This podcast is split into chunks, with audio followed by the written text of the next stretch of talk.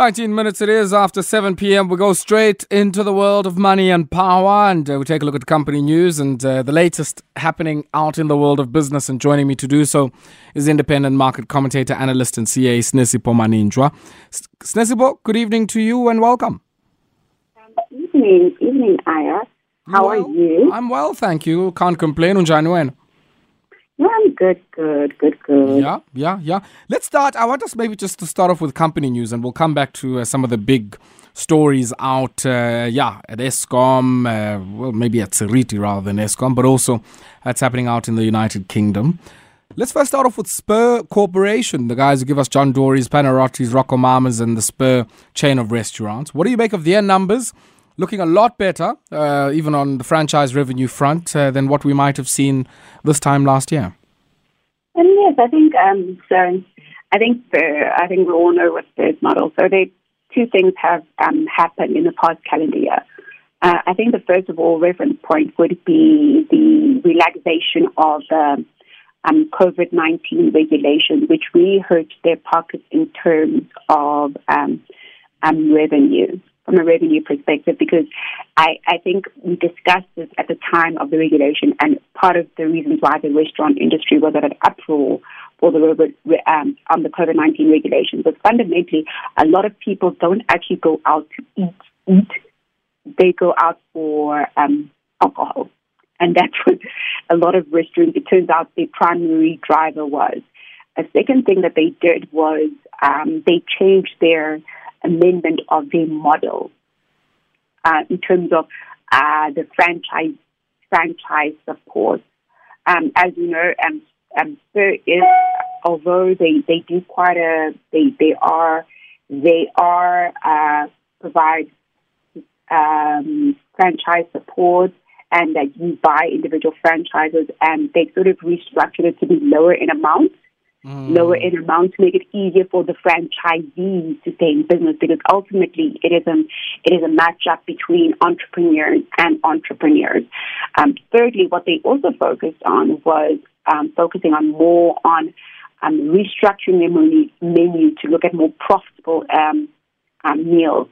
So I think I haven't been to because I don't have children, but focusing, changing the menu to focus more on um, high better margined products. Mm. So you're not, you don't have loss leaders. So, um, part, so for example, what would happen to most restaurants, um, if you take the absence of alcohol, they have quite a few meals that they sell as loss leaders because um, they fundamentally know they're going to recoup um, the counter um, on your alcohol bill. So they've looked at restructured the menu to be more optimal in that perspective because I don't think it makes sense for anyone to have loss leaders as a product. But it is sometimes things that you do do to um, to bring um, foot traffic onto the stores, but not necessarily the most when there's in the absence of foot traffic, that that sort of decision tree doesn't seem to hold.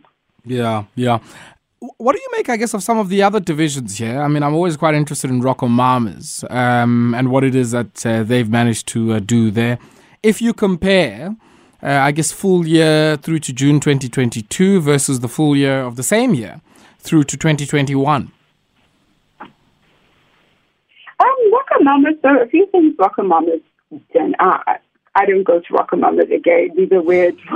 RocoMamas uh, um, introduced um, introduced the drive-through option, which I think really helps with their foot traffic. Um, and they have um, also focused on more to uh, and to to, to, to just to try because at their primary market initially was the south, and again within the COVID nineteen regulation, uh, a lot of people were not sitting down because of the alcohol. So they would say their primary market was focused on, but introducing drive-through and uh, partnering more, being specific and being more deliberate in partnering with um, delivery, um, other delivery applications is something that um, they've done, as well as focusing on um, the customization. Um, they have something called uh, Design Your Own Burger, um, mm. Design Your Own Burger. And, you know, I, I, I see the thinking. I, I, I see the thinking because it is another way of increasing your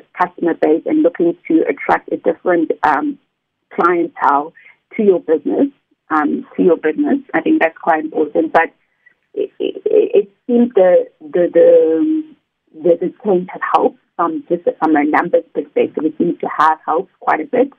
But um, I think time will tell. I think I think the last time we were we were focusing on Spur Group, I think even before COVID nineteen was um, uh, when they had a boycott from their people, when they had the boycott from their people um, regarding to how they responded to certain um, racist elements, and I think I think we've, we've we've long past that, and we're in a sort of a rebound era.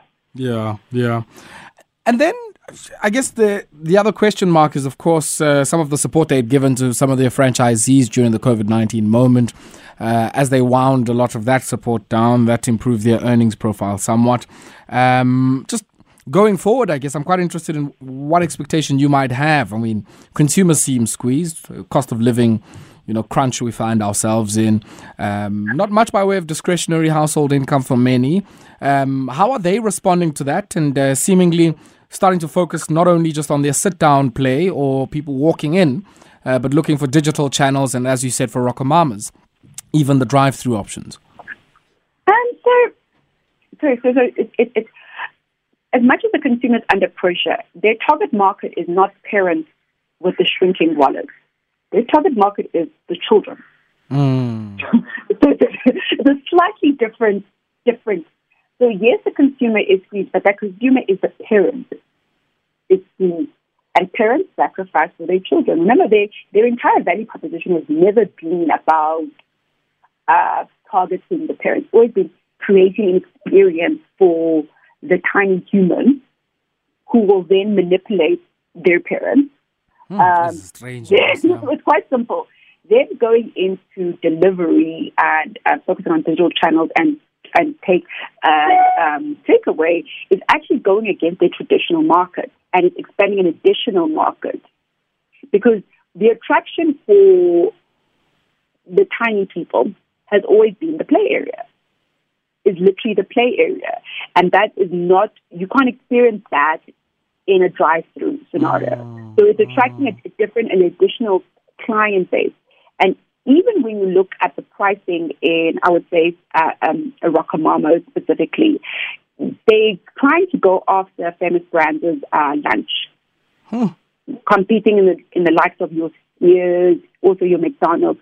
So it, it's a different type of, and Nando's as well. It's a different type of market that they go in. So they're expanding their offering, which I think is quite prudent and an adjustment. So, and also remember, again with the tiny people, it's not necessarily them not going, it's them decreasing their frequency of mm. going. But I, I, I, I live near a neighborhood, uh, and I can tell you every weekend that that place is packed. Yeah, yeah, yeah.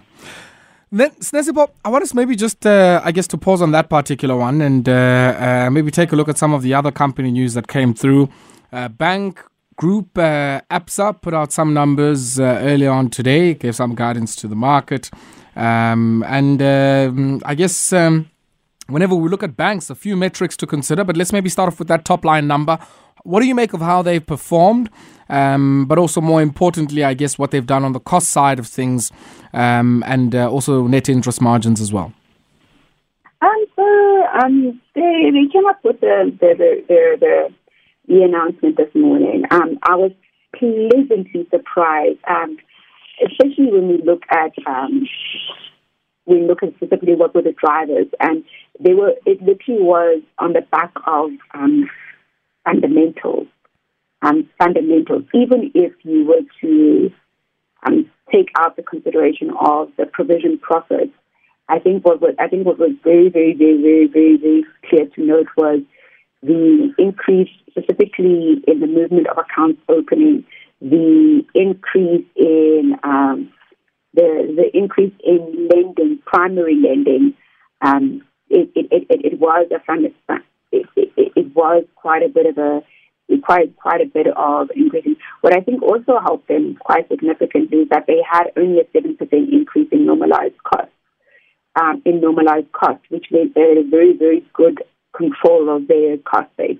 So let me just take you through just some some some, some key levels was um, your loans increased by 11%, which is what most banks do. That obviously had a direct impact on your um, net interest revenue, and especially since we're on the interest rate upward curve um, momentum. Increase in deposits, again, that actually is a very big function of um, a bank. I think one of the way to assess the health of a bank is specifically your your growth in deposits. Of course, you had the adjustment of the provisions. Initially, I think quite a significant number of banks, specifically when we look at the 2020-2021 period, specifically, they increased their provisions quite significantly. They have released some now, but which has helped with profitability, of course, because we had uh, Nedbank also deliver results last week. But when you look at pure fundamentals, it, it, it, it it's looking quite good, and um, like it's looking quite good. I think, yeah, it's definitely looking quite good, considering that most people income has decreased on, an, on, a, on, a, on a real basis year on year when you hear things like deposits have increased it, it, and, and, and it being on more of an 8% tells you that they've increased the number of accounts open, number of active positive cash balances as well, which are a, a good indicator. What I what I think was what thing is quite quite quite clear on is that yeah they're doing a bit better. Yeah, yeah, and I guess uh, you know the kind of turnaround story. They certainly haven't had a lot of good news in the last while. Yes, I, think I think we remember the uproar over their management, their their untransformed management, mm. because that is a fact. It's not it's not to be disputed. It's not their untransformed management. Um, and uh, some of their boardroom tussles with a certain gentleman who tried to become a chair. I think it, uh, those those those things don't seem to that noise from just a board level hasn't filtered through to the business, which I think is a very, very good sign. Mm. Um, it's a very, very, very, very, very good sign. But uh, we shall see. Um, we shall see in terms of um, in terms of uh, where we where would where do they land land land on. Yeah, yeah. Now, here's another interesting one. I mean, you and I have certainly had this discussion before in the context of Sasol.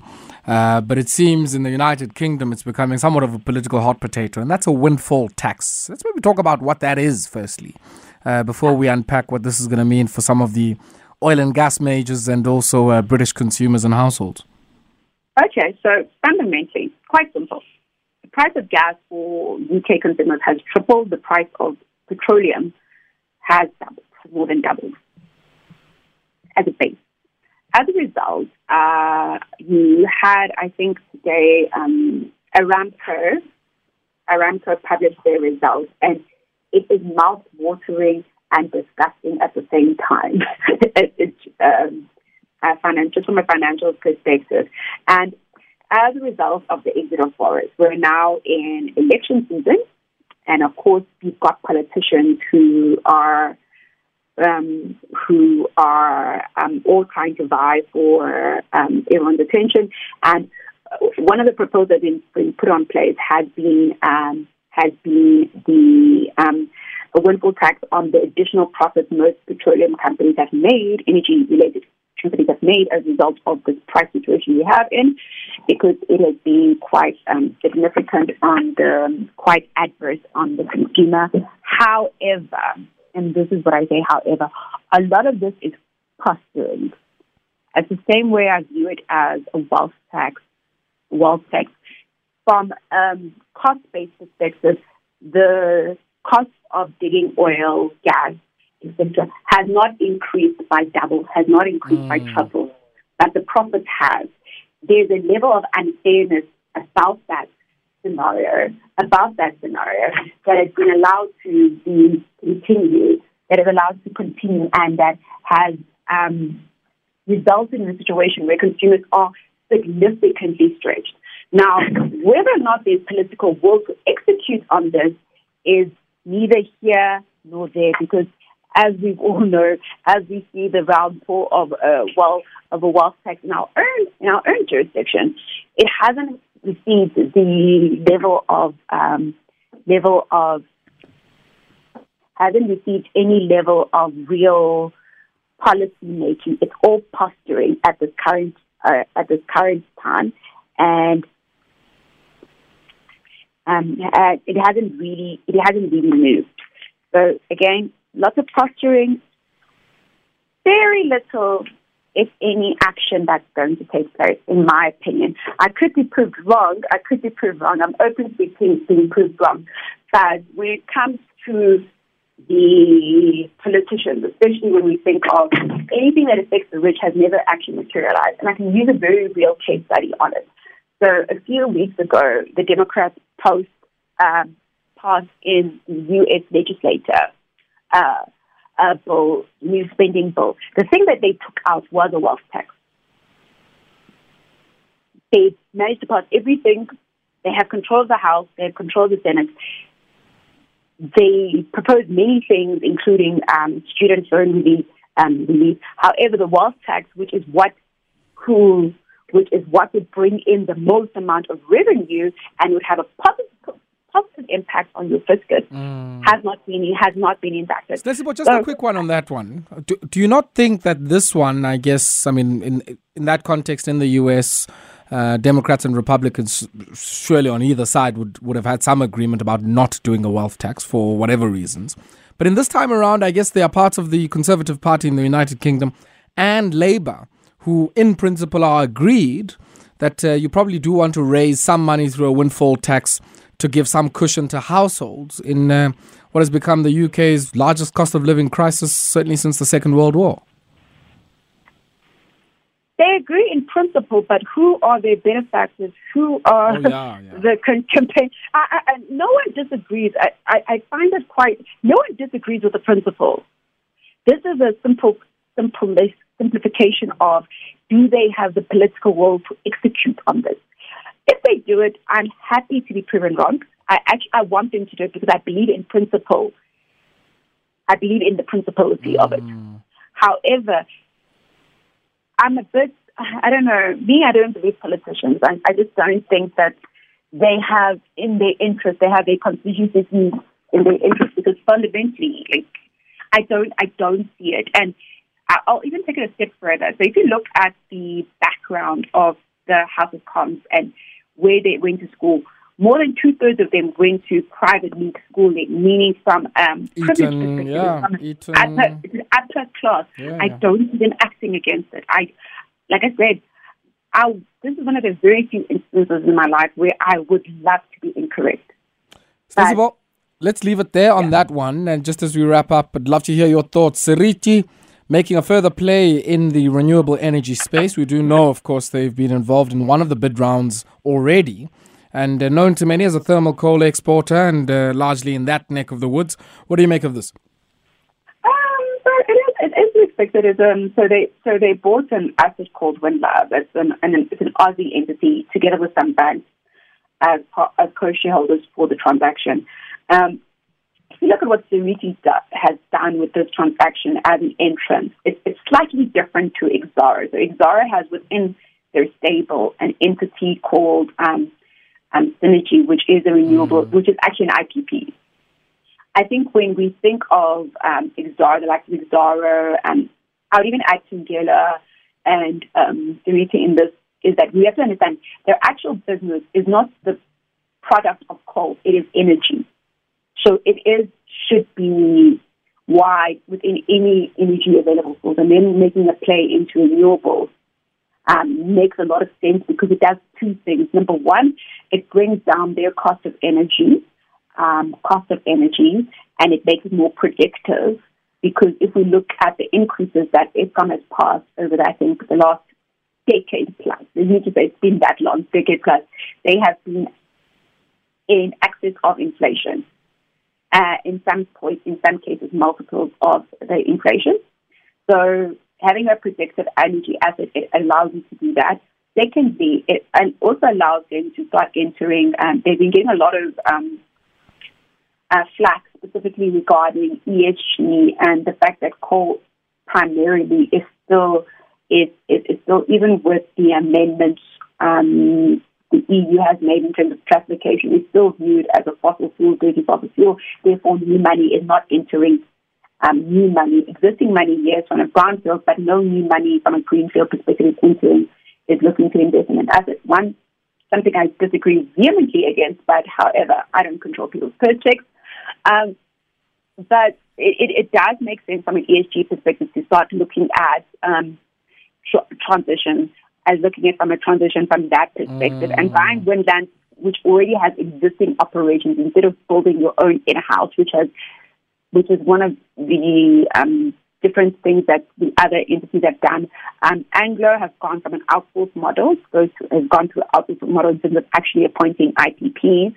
Um, that's all in-house. Um, Exxaro in-house to an extent. Exxaro in-house to an extent. But it, it, it does speak to um, it, how we should we shouldn't view them as just call entities. It's an, in they're in the business of energy whichever resource, they're in the business of the resource of energy. So um, it, it's within their uh, mandate, uh, also within their, from a business perspective. Yeah. Um, I, I, I, think it's a good play for them, but I, am curious to find out. Um, I'm curious to find out in terms of um, they've mentioned a, a, few megawatt projects. I'm curious to find out which specific projects are they looking to, and whether or not there will be a play in this upcoming uh, bid round, mm. um, which is closing in a few weeks. So um, it is, it, it, it's like I said, it's, it's, it's, setting themselves up properly with it and partnering with the banks makes your life easier because ultimately it aligns interests. Sure. So, Elizabeth, we're going to have to leave it there for tonight. Always a pleasure catching up with you, and uh, thank you very much for your time. Pleasure. That there was Sinesipho Maninjwa, independent commentator, analyst, and CA, joining us for our wrap of the top business stories. Just out of interest, uh, we're talking about the Spur Corporation earlier on. Have you ever wondered why all of the RocoMamas outlets are always located close to McDonald's? Just out of interest. Have you ever wondered? All of them. Everywhere you go. It's always alongside or just in J, just eh? front opposite or side opposite from a McDonald's. I wonder why.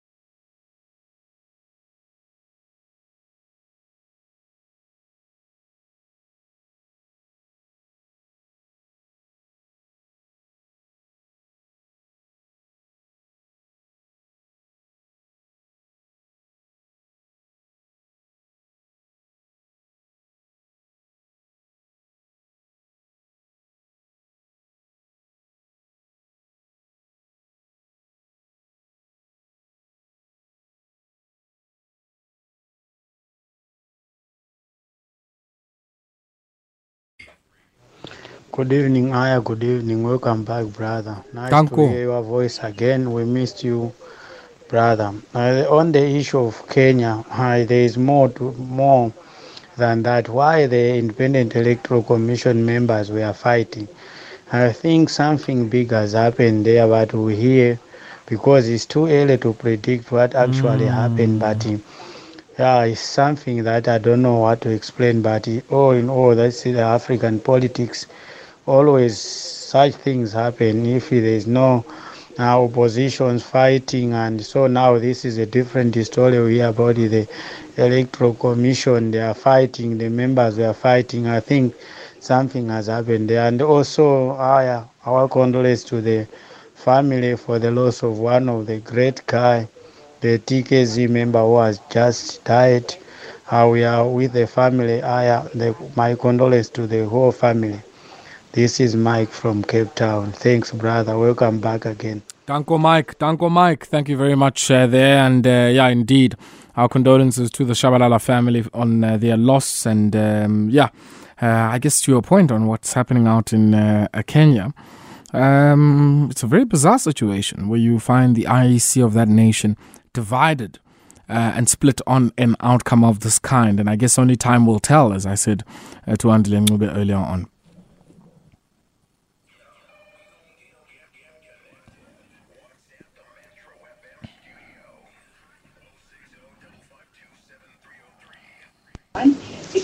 Uh, welcome back, Mbatani. It's Sunday Day in Cape Town.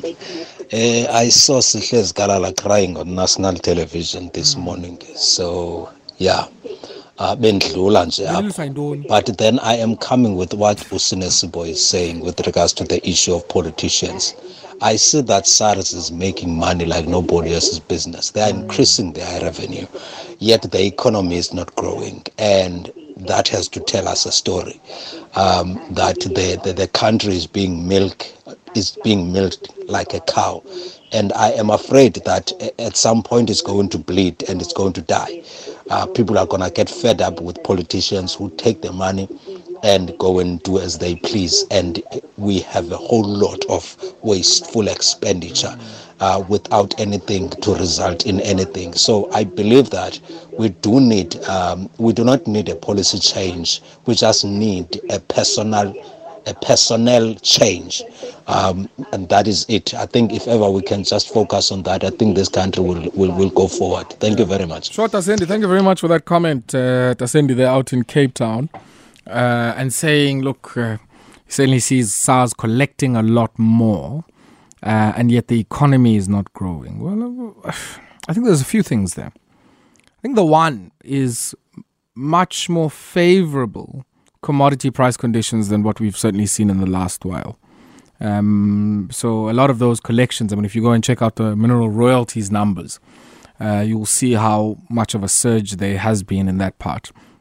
But also, we know that the nature of that industry itself, large parts of it, uh, are dominated by capital intensive production. So a lot of people aren't getting jobs and so on. Um, and so the benefits are not evenly distributed across the society. It might also be that SARS is doing a much better job in collecting. I don't know. Uh, but it's certainly something that we might want to come back to. But I think the point of the windfall tax itself is that where there is a disjuncture or discord or disconnect between the cost of producing a certain commodity and the massive runaway prices, be it because of Ukraine, Russia, or whatever reason, um, I, think a government sh- should be well within its rights to do that. Um, so, yeah, I mean, it's not a new debate in South Africa, I must say. I mean, uh, in August 2007, 15 years ago, um, the National Treasury, after having done a review, I think, for a few years, um, then decided that no, they're not going to explore uh, the proposal of a windfall tax against Sasol. Uh, ask anybody who makes glass or makes any other industrial product that requires gas whether or not uh, they might feel now that that should have been in place because they're reeling. Uh, nawe uhleli phambi hita yerhasi ngoku noba uyazibuza reeling. So yeah let me know what your thoughts are. I'd love to hear uh, those. Do share with us your voice notes. We're out there on uh, whatsapp. You can reach us on our whatsapp uh, line and send through those voice notes 060 552 7303 let's take a brief break now. When we come back talking about SARS uh, we talk about bain